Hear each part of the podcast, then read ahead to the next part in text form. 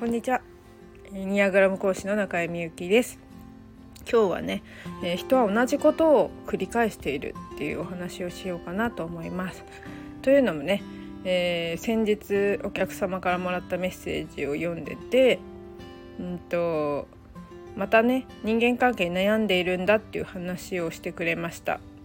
で前に会った時も、まあ、人間関係に悩んでいるって言われてたんですよね。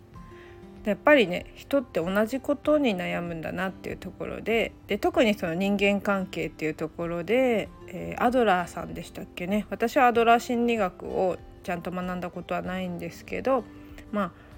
あ9割は人は人間関係に悩んでいるっていうね、えー、を唱えられているようで。でエニアグラムは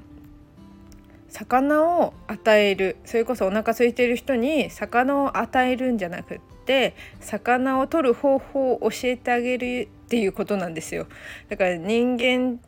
のその仕組みっていうかその人の心は9つのタイプに分かれるっていうことを知ることで、まあ、人との関わり方を学ぶので根本的な解決につながる心理学と思うんだと思うんですよね。だから学べばその今まで人間関係に悩んでいた時間を短縮できると思います確実にね。だけどまたね、えー、お客様に会った時になんか同じこと言ってるなでも本人はもしかしたら気づいてないのかもなと思ったわけです。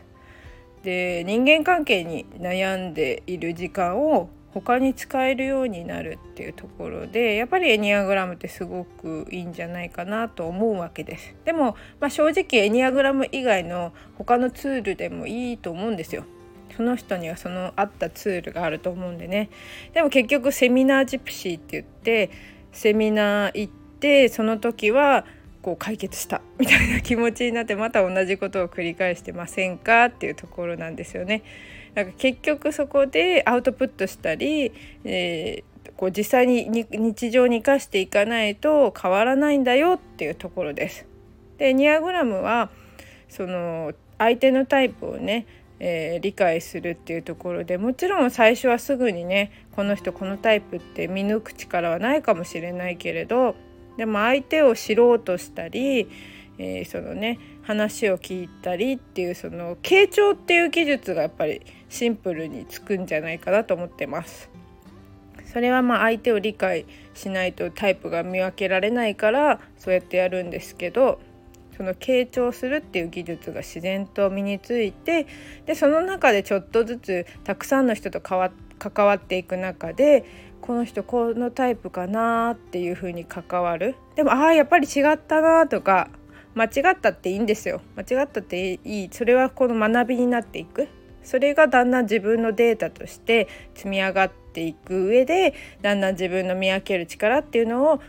こう成長させていくっていうのが面白いんじゃないかなと思います。なので人間関係に悩んでて、まあ、根本的に解決したいっていう人にはすごくおすすめの心理学です。是非ね興味のある方は8月